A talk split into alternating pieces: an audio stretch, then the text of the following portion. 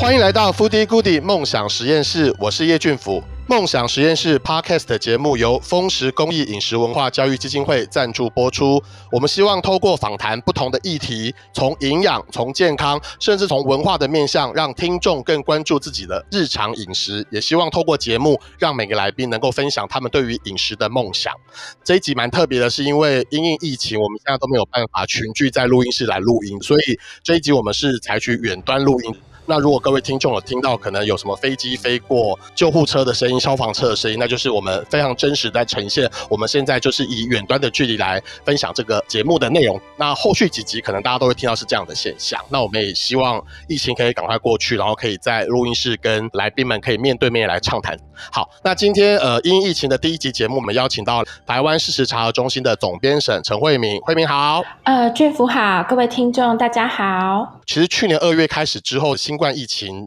给起来之后呢，其实就是有非常多的谣言不断的在网络上流传。慧敏可以先跟大家介绍一下茶盒中心做的工作是什么？是所谓的事实茶盒呢？它是因应大家现在的数位生活。呃，我相信你睡醒的第一件事哦，其实不一定是打开电视机哦。我想大家睡醒的第一件事，其实都是很习惯的打开你的手机，然后就从 LINE 上面啦，或者是从 Facebook 上面得到一天的讯息。那这个讯息就不一定是从新闻媒体来，它有可能是朋友传给你的一个什么。传言，或者是家人之间在互传的一个讯息，那这样的讯息呢，取代了新闻，变成我们很重要的一个讯息来源。那事实查核中心会针对正在热传的一个讯息做一个查核。那另外一部分呢，当然我们也会跟着社会很重要的议题。那这个议题里面，如果说有呃新闻报道，它的讯息是错误的，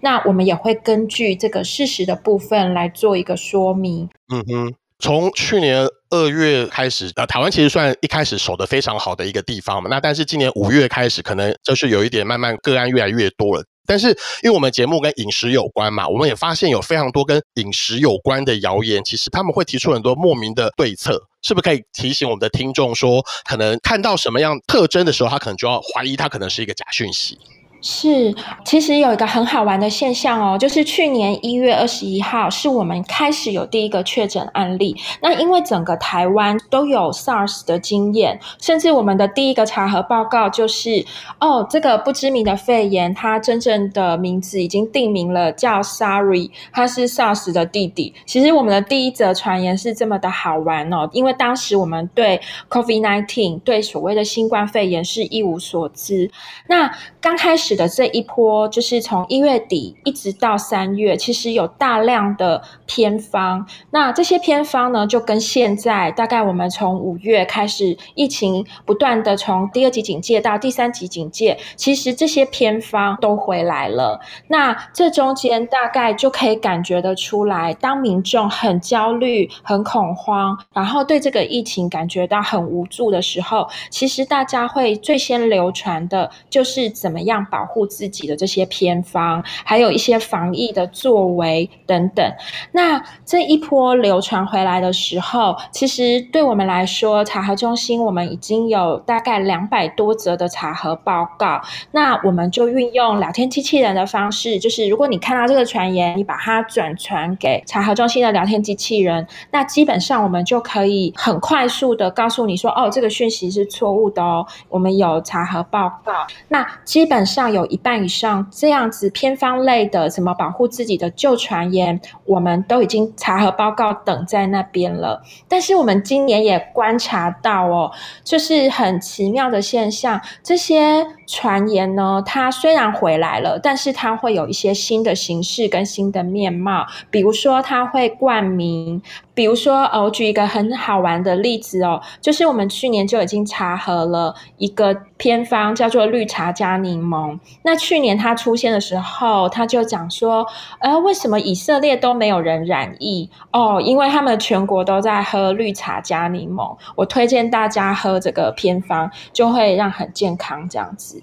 那今年呢，这个绿茶加柠檬就是很像谣言，很像产品一样，它就是换一个包装回来。那它的包装就是说，哎，你知道吗？为什么越南哦零死亡率有染疫，但是零死亡率哦？因为他们喝绿茶加柠檬。哦，所以就是同一个谣言，但是用不同的国家的方式来传递。对，然后另外它很像商业标语，就越写越夸张，它就会告诉你这是一个国际顶级偏方，一个震惊世界的大秘密这样子。那我会觉得谣言其实它蛮有创意的，它其实就会用一种很亲民、很有煽动力的方式回来，它就会不断的变形，然后它会有很多。很活泼的语言，然后也会有一种让你很煽动你的一种情绪哦，然后来告诉你一件事情。那我会觉得，其实当我们在这个疫情期间来看这一类的偏方或者是防疫的谣言的时候，其实我们后来就不再觉得说，啊，这是造谣很可怕。我们会觉得说，其实谣言有它的优势跟它的优点，它的优点就是很轻。亲民，然后它的优势就是很好遵从。比如说，他就告诉你喝绿茶加柠檬，然后或者是吃某个东西、做某件事，这些事都很便宜，都做得到。甚至他提供的偏方哦，绝对是你在家里厨房找得出来的东西。那这就是这个谣言的优点。然后呢，他就告诉你，你做的这个事情就会有效，就能够保护自己。他就安慰到你的焦虑哦。那。我们其实就会觉得说，在这个过程，其实当我们要跟民众沟通怎么防疫的时候，其实也应该要学谣言一样这么的活泼。但是为什么辟谣中心也要来辟谣呢？因为你去相信了谣言，它就会是采取许多无效的动作。那比如说刚刚的绿茶加柠檬，那你就是喝很多绿茶加柠檬，但是也不能防疫这样子。所以我们还是希望我们是回到一个科学防疫的精神。那我们做的事情呢是有效的，而不要觉得说啊，我们做了无效的事情，以为保护到自己，其实都没有。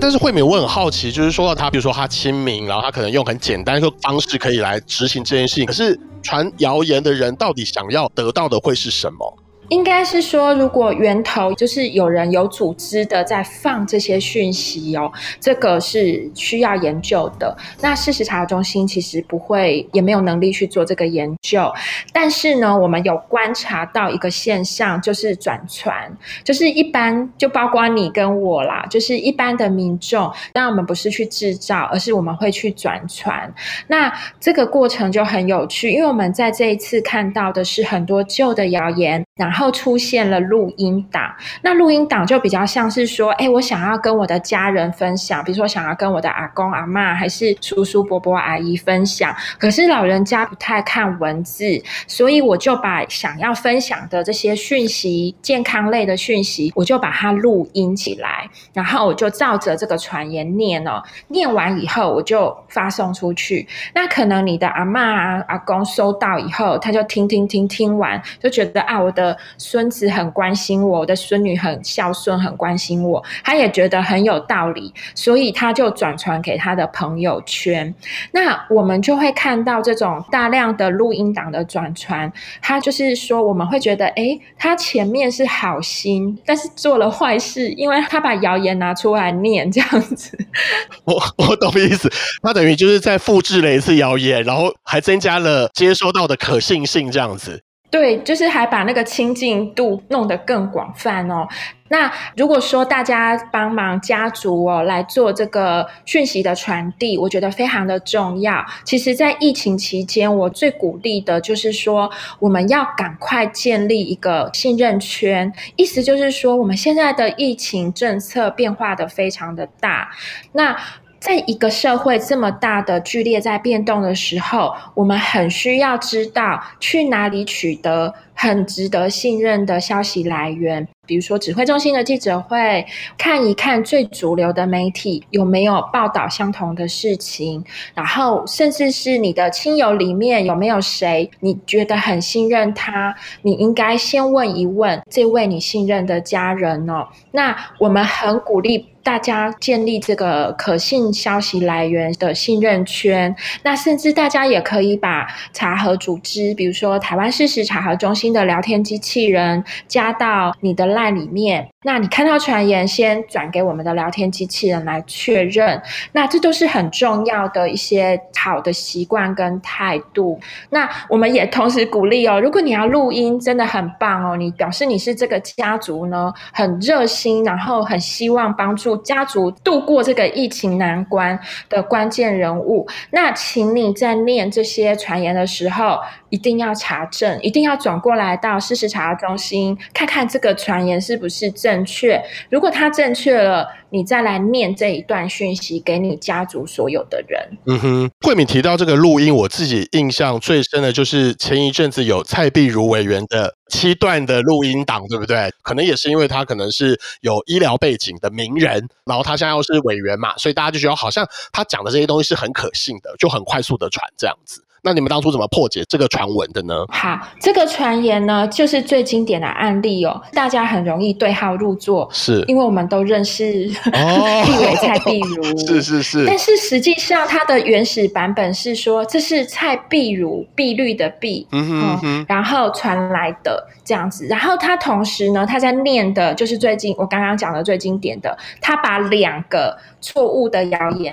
念出来，嗯，然后呢，他又很有亲和力哦，因为他是有点台湾国语，大概跟我的口音有点像，就是台湾国语，让人很亲切。然后他念的，哎，我又听得懂，那他就把两个谣言念在一起。然后就传递出来，所以然后后来委员也就出来大动作的辟谣跟澄清哦。但是实际上我在猜，说不定如果我们真的找到一位蔡碧如的话，他有可能就是 刚刚讲的好心想要念给家人，然后传出去。然后呢，我也想跟俊福还有大家分享一个很有趣的现象哦，也是在这次疫情里面深深体会到的，就是。我相信大家最近传的 LINE 一定特别的多啦。那我们其实看到非常多自己把 LINE 转传的时候，别人误以为是你讲的哦。可能一开始它是一个路边消息，那你也不知道它是真的假的，但是你感觉它好像有道理，或者是说，哎，这个讯息应该赶快让大家知道，嗯、所以你就会转传出去。那我们最近遇到的一个状况就是，当你在做这个转传，你是无心的，但是下一个接收到这个讯息的人，他就帮你转传出去，他就说：“哎，叶俊甫传来。嗯” 你就变成是那个源头了。嗯，对，你就变成源头，而且你就帮这个传言冠名。是。这样子增加了这个传言的可信度，还有权威感。那这个有点像是怎么说？就是呃，如果是在以前啦，就是大家都没有手机的时代哦，我们就叫做口耳相传。那我们在口耳相传里面呢，要怎么去讲说？哎，我这个消息很精确、很内幕。那你就会告诉，哎，这个是叶俊福告诉我的，他啊就是怎样怎样，很有权威，他能够知道这件事哦。嗯、然后，所以我们也查过哦、呃，可能某某。医师说了下面这段话，那我们去跟这个医师查证的时候，医师就说这不是我讲的，但是我有转传，我转传给我的群主哦，但是我是在骂这篇传言，是。这种也发生，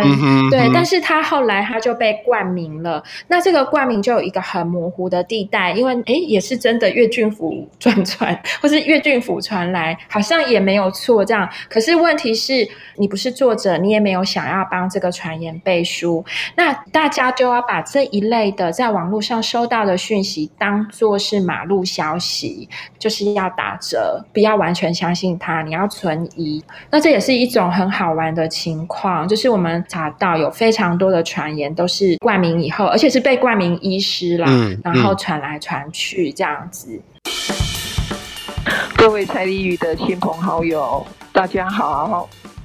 最近的冠状病毒，呃，肆虐的台湾，而且，呃，这几天哈，呃，个案确诊个案很多，相信你我心情多少都有受到影响。要一定要戴口戴口罩，勤洗手，这个我就不用多说。而且一定要少到公共场所以及人比较多的地方。最好等息收音机一再的说，我就不用多说。第二点，常用温水漱口，呃，雄厚十五到三十分钟可以。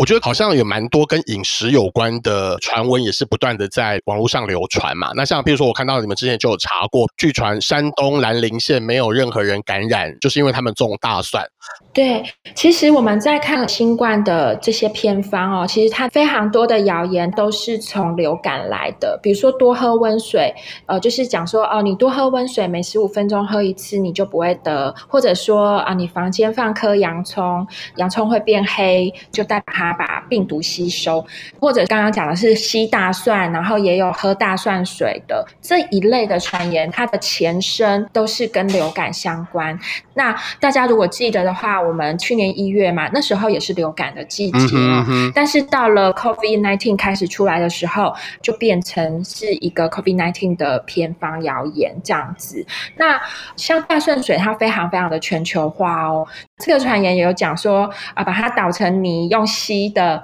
然后也有刚刚讲的哦，因为这个地方有种大蒜，所以好像有一个金钟罩，这个地方的人都没有染疫，这这是错误的啦，嗯、就没有这个讯息。那刚开始当然我们都是用一种很科学的精神哦，就知道它是无效的。但是有一次呢，我记得去年的时候，我在看到了一个病人，就是 COVID-19，他已经住在负压病房，然后后来康复出院，康复出院之后。他写了一个很长的心路历程哦，来分享他住在里面的心情。所以我就很认真的研究他的病房，这个照片是不是真的？这个病房是在台湾哪一家医院？他的那个被子上面有没有什么迹象？还有他的病历卡上面有没有什么东西？我们可以查核，然后去追溯这个人讲的是他是不是真实的一个病患哦？嗯嗯嗯、我们的职业病就是会这样子乱查，就是。对，我们会有怀疑的精神啦，就是想说这个人是不是真有其人呢？然后第二件事才是说他讲的话是不是真实哦？那从他的故事里面，我真真实的体会到一件事哦，就是说基本上他在去年的这个时空背景里面，他得到的是台湾最棒的医疗照顾，嗯、就是有整个医疗团队二十四小时的照顾他。那甚至去年因为医疗能量还非常的充裕，那甚至医护人员都还会照顾到你住在里面的一个心情哦，嗯、哼然后不断的帮你加油打气鼓励，然后从身体到心理。全方位的在照顾这个病人，那但是呢，他住在里面啊，很孤单，嗯、就是你，你平时也只有你一个人在自己的一个病房嘛，那你也不知道你什么时候会好，尤其是你一住就是两周、三周，甚至有人有更长的时间。嗯、那这中间呢，所有的医师跟护士进来的处置，其实他们当然会跟你解释，但是其实不会告诉你急转是什么。那所有的治疗都叫做支持性的。治疗是就是说，你还是要靠你自体的免疫力去变好。那所有的。处置都是帮助你身体可以舒缓，或是可以解决你目前的困难。那他怎么做？你的心情一定很焦虑吗？我真的会变好吗？我下一秒会怎么样？我明天会怎么样？嗯、那所以他就说，在网络上看得到的偏方，他都试试看，就包括吃香蕉、吸大蒜，然后他就每天捣碎了，阴影就在那边吸大蒜的味道。然后看到这个故事，我真的就了解了，你知道吗？因为他的因果关系是。他没有解读说哦，因为我接收到二十四小时这么棒的医疗团队照顾我，所以我康复了。嗯，他个人的解读就是说，我吃大蒜，因为我吸这个大蒜，所以我痊愈。是，然后你完全可以知道说，为什么他从一个个人的感受里面，他觉得吸大蒜比这个二十四小时的西医照顾还要更重要，因为那是唯一他可以掌控的事情。嗯哼嗯哼，他控在他自己手上，他为他自己做的一种治疗，其他的治疗都是控在医师跟护士的手上，只有吸大蒜这件事是他能够帮自己进行的一种治疗，嗯、所以他就觉得吸大蒜是最有效的。是，对。那我会觉得从这里来看的话。就是当我们很无助的时候，的确我们会很需要有一件事情，让我们在心理上会得到平衡，嗯，然后让心理上就安定下来。对，但是当然，我们讲偏方会有危险性，因为有时候我们其实有一种状况是说，比如说我们呃最常见的是讲什么呃盐水漱口，如果你可能你觉得你染疫了，嗯、那你你你放心哦，这个病毒会在喉咙停三到四天，你赶快用盐水漱口，或者什么，如果你可以憋气数十秒或者十秒，那你表示你很健康，你没有染疫，那这种其实真的会延误到我们的就医。你一旦延误就医的话，其实有可能你身边的家人也被传染，所以这种错误的讯息也是我们要直接告诉读者说，这个是错误的讯息，不要相信它，不要延误到就医。嗯。那慧敏可以跟我们分享一下，就是说我们也发现说这次有非常多，就是因为在谣传新冠病毒是不耐热的嘛，所以就是会在某一种温度之下就会被杀死，就一直在提倡不要喝热水。那要不要跟我们分享一下，说你们的观察是什么？是，其实有关温度的传言哦，就很像是我们对冠状病毒了解的一种小考题。是，那这个传言其实都在考验我们是不是真的了解 coronavirus 哦。那比如说呢，它可能传言可能。就会讲说啊，这个冠状病毒它非常的怕热，所以刚开始传是冬天，所以他就说你不要怕浪费电哦，赶快把家里的暖气打开，嗯、让室温保持二十六到二十七度。那或者说，因为他很怕热，所以你要多泡温泉。那因为他很怕热，所以你要多喝温水，然后甚至多喝水。这个还有延伸哦，还有一些错误的假的科普知识哦。他就说，那你喝水的时候啊，就会把这个病毒推进你的食道，让它进到胃酸里面，那胃酸就会杀死病毒。这些都是错误的观念哦。那这个喝热水就会变成好像是一个解救的方法这样子。那它的核心其实是考验我们对。病毒它怕热这件事，它到底是怕什么样的热？要多高温哦？那实际上呢，二十六到二十七，这个都是病毒很适宜的环境。那所谓的病毒怕高温，要五六十度以上这样子的高温，然后长期维持一段时间，它呢才能真正的消灭病毒哦。那所以这一些传言，就是教我们要喝热水啊、泡温泉啊、开暖气呀、等等，这些都是错误的讯息，那只是我觉得它很有趣啦，它很有创意，因为它就用这种小考题的方式来考我们是不是真的了解这个病毒的特性。嗯哼哼，所以是不是因为就是说这种说法，譬如说呃它不耐热，它就很容易被延伸，有某一些可能是基于基本的所谓的事实根据上面，他们就很可能从这个事实去发展出不同的传闻传递出去。对对，其实，在整个所谓的不实讯息里面，它其实都会。有点基础，就是半真半假。那我也可以举另外一个例子哦，比如说现在我们最担心的，可能是因为无症状感染者还有轻症感染者就是越来越多，所以我们就有更多的人被安置到加强版的集中检疫所或者是防疫旅馆去，那就会有传言就告诉你说哪里哪里很可怕，你现在不要去哦，那附近的空气都会有传染。或者是说，像我们正在手头上啊正在破解的，他已经都夸张到最极致了。他就说，因为这两天呃有些地方就开始下雨嘛，他就说，你知道吗？下雨的时候哦。就是空气交传播的时候，你有没有在下雨的前，你有闻到一种大地会有一个好像青草的味道，这种土味，这种土味的话，就是代表空气交在传播了，很危险。那像这样子，就考验了我们有没有真正的理解它的传播途径呢？那它的传播途径就是飞沫跟所谓的接触传染。那什么是飞沫？飞沫是说要有一个确诊者在那边，那这个确诊者讲话的时候，他有一些口水哦，就是飞沫就喷在空气之中。那大的颗粒叫飞沫，在更小的话叫微粒，然后在更小更小的，我们可能就叫空气胶。所以专家会告诉我们说，第一是大家要保持戴口罩。然后你也戴口罩，他也戴口罩的话，彼此的那风险值就会往下降。那第二就是说，不要去密闭的地方，因为密闭的地方如果是空气胶，它没有通风，它没有排出去的话，那空气中也许那个人已经走了，但是空气因为太过密闭了，所以还停留在空气里面，那这是有可能。那飞沫颗粒比较大嘛，它已经降到表面上了，但是空气胶还在这个空气里面。但是呢，如果我们懂得呃，这个原理的话，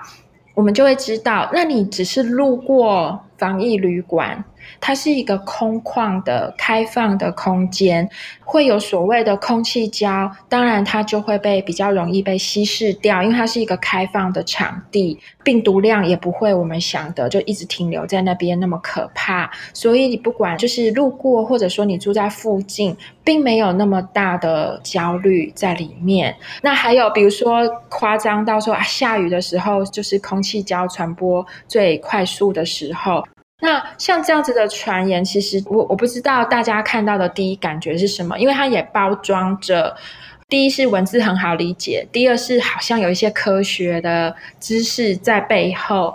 第三就是啊，那我也我也不见得是科学家，所以但是我就是看了会很害怕。那因为看了会很害怕，所以你就会很恐慌的赶快传播给大家，这是很常见的一个状态。所以我们会觉得说，其实这段疫情期间最要小心的就是这些看起来好像真的，然后有科学根据的东西，其实背后需要我们想一想，这样子。所以慧敏也是提醒听众朋友们，其实不要看到文字或是包装的很耸动的讯息就感到惊慌，应该静下心来，先好好认识一下我们现在面对的这个病毒是什么，你再去判断一下这个传言到底的真实性与否。那最后有一个我很想问的是，关于酒的传闻，好像也是在这一波里面蛮常被拿来做运用。对，呃，去年刚开始的时候啦，就是我们就看到这样很有趣的传言，他就讲说是一个武汉的医师，然后也有指出这个武汉医师的名字，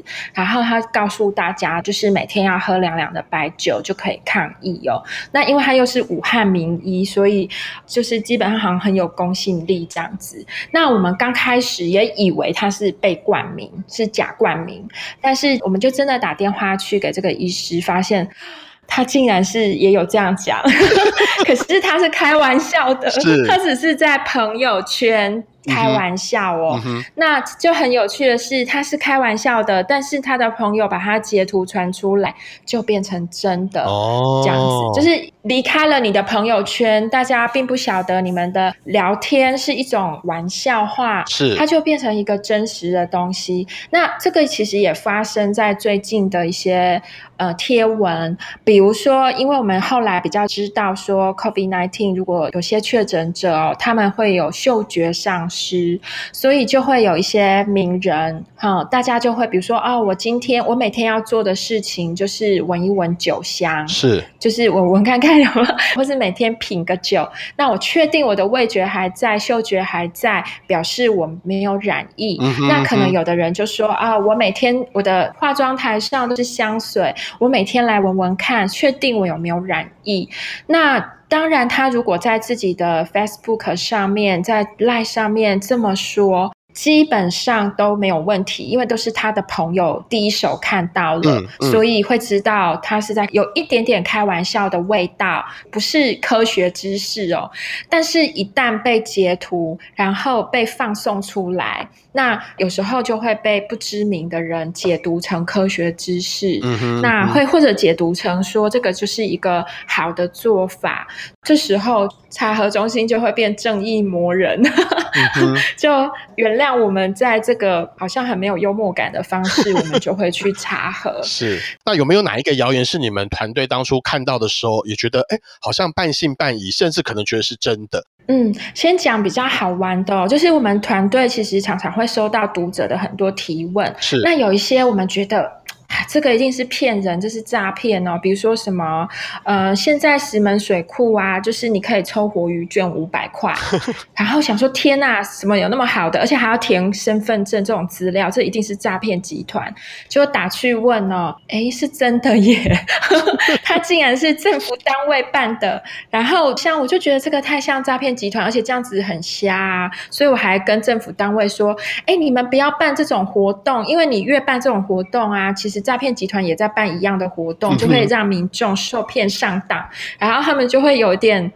不知道怎么回应我们哦，因为我们就是太正义感了这样子。然后，但是呢，话说回来，也变成我们生活的小确幸，就是我们自己就去抽一下，果然就会有同事也抽中了，因为发现 哎，原来是真实的讯息，他就去报名就抽中，就变成一个我们小小的大家生活里面小小的乐趣。是，但是呢，的确有些谣言哦，不觉得它是假的。比如说，我们前一阵子刚开始哦，就是呃，有一个化学兵的传言。那那个化学兵的传言就讲说，双北今天晚上会有化学兵来喷，对，然后就是会喷很毒的药剂哦，大家都就是尽量不要外出这样子。因为那当时是一个台湾刚开始这个疫情刚开始，大家非常紧张的这个气氛哦，所以基本上这个传言，我们大概下午三点多，我们就收到读者的提报。了，然后我们看一看，就觉得啊，这是真的。然后再看一看，本来就是有要消毒这件事啊，本来喷消毒水，嗯，有些人身体是比较会过敏的，的确就是要小心这样。所以我们一开始也不觉得他错这样子，可是到了五点多的时候，就忽然感觉说，哎，这个传言在起来了。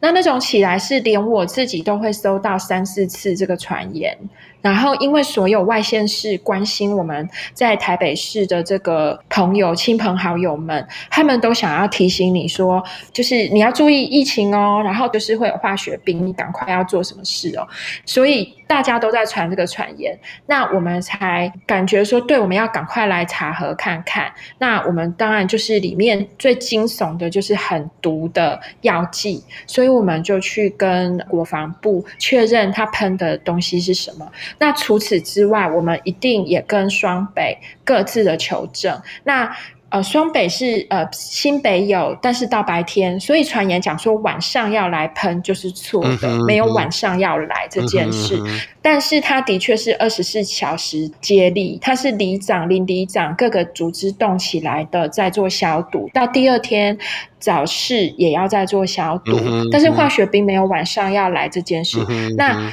台北的话，台北根本没有动用化学兵，他说我们没有让化学兵，而且我们周末也没有任何消毒的计划，所以它基本上就是一个假讯息。新冠肺炎也许没有这么快就会结束嘛，然后我们可能还在持续跟病毒在对抗着。那你觉得一般民众能够在面对这么多多元化的所谓的不同来源的讯息当前，我们可以拥有什么样的正确观念来防止这件事情？当然，最重要的是先加入事实查核中心的机器人，对吧？嗯，对。遇到有问题就可以先去查这个部分。对，那每个人你觉得他可以培养什么样的正确观念？也可以在这一次的事件中让大家学习到更多，来对抗所谓的不实讯息。这件事呢？是呃，其实现在基本上，我们现在台湾所有的讯息，包括疫苗的讯息，还有包括疫情的判断，嗯，然后包括医护，比如说医护能量够不够这些讯息，当然都会有大量的媒体报道，或者是各方的政策辩论等等。但是我想要鼓励大家的，就是说，第一，其实大家可以每天去收看自己当地县市的防疫记者。会，嗯哼。那除了中央指挥中心这种，其实媒体也都会整理给我们看。你打开电视啦，或者什么，每天看一下新闻报道，也大概会有呃中，就是中央疫情指挥中心今天发布的一些讯息。那除此之外呢，其实各个地方现在疫情的变化非常的大。那变化很不一样，所以各个县市在采取的一些政策还有措施也都很不一样。而台湾的媒体生态里面，其实很缺乏地方记者这一环，或者说过去好几年以来，地方都在 close down，所以其实地方新闻会偏弱。嗯哼。那大家在现在疫情的这个时刻，我觉得很重要的是，就你当地的所在地的市政府，其实他们每天都会有自己的讯息发布，或者是有自己的防疫记者会。那大家可以养成一个习惯，去看自己当地的呃防疫记者会。那你自己在解读你自己所在地的疫情的时候，就会有完全不同于媒体，你不会被媒体带着走，嗯、然后也不会有一种呃好像很笼统的应该外界是怎么样的感觉，你比较容易知道你自己现在所处的地方。到底目前的疫情状况，县市政府正在做什么事情？你比较容易有第一手的判断。那我以，比如说我的家人都在台中，所以我最近就会很关注台中的记者会。那这些记者会的讯息不会上中央，也不见得会有媒体。报道不见得，那我就可以从地方来告诉我，我会知道说现在疫情的每一个个案，它的疫调是什么情况。那我根据这些疫调的讯息，我就可以告诉我台中的家人说，现在疫情是我的判断是什么，大家要怎么采取保护自己的一些做法，我就能够有一些自己的判断出来。那这是第一个我要鼓励大家的，大家要自己去掌握县市的疫情讯息来源。那第二个就是刚刚讲的，当然我们是一个打假的组织啊，然后告诉大家不要乱传讯息这样子的组织哦。可是其实这个时间点很重要的是找到可以信任的消息来源，让自己的。认知不会不断的被混淆，因为我想过多的辟谣，现在的辟谣大家动作都很快哦。那过多的辟谣的确会造成大家内心的恐慌，好像这个也是错的，那个也是错的，到最后大家会造成一个很奇怪的心理，就是资讯一进来的时候，他就先想这个是错的。这是假的，那这也不是很好的现象，所以我们还是会鼓励大家说，要有一个建立你的讯息来源的管道。那这个讯息来源的管道不要太过的偏于说，我都是只有看 Line，我只有看 Facebook，我只相信谁传给我的东西，就是一定要打破你自己的惯性。你要去想说，我现在所在的地方，我是在什么县市，所以第一，我要去知道县市的防疫记者会是什么时间？我那个时间我就是上去看一下。那再来是，如果我看到重大的政策，比如说呃什么救济啦、补贴金啦，然后或者是一些现在呃三级要怎么做啦，这种重大政策的话，那谁是这个政策的制定者？那我就要去他的官方的网站去看一下有没有这样的讯息。I sit in my car outside restaurants and bars, reading about what's inside. I look up opinions about news and religion, so I don't have to use my own mind. I should call my friends, but I read their posts instead. 那至于像那种疫苗很政治性的讨论，我想这个其实是一个民主社会的机制，就是很多事情它还没有尘埃落定的时候，我们就是慢慢的看它会有哪些辩论，有哪些讨论，不要很快的先去站边。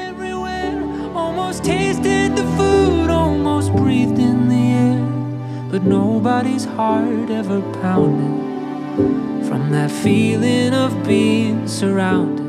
by pictures of mountains. 在疫情里面哦，我想每个人就是我们一直在讲所谓的同岛一命，就真的是一个事实哦。当我们的态度是开放的，让资讯不断的流通，我们会慢慢的知道什么样的资讯它是真实的，它是正确的。目前政治的讨论的确很口水，包括我们对疫苗的讨论，的确中间有很多的政治攻防，那我们读者或者是呃，我们作为一个知识分子也好，或者是关心社会事务的公众也好，其实我们最重要的是把自己的眼睛耳朵打开，然后看一看每个人到底在说什么跟做什么。那不要太快的陷入情绪的判断跟站边。那当我们的态度是开放的，让资讯不断的流通，我们会慢慢的知道什么样的资讯它是真实的，它是正确的。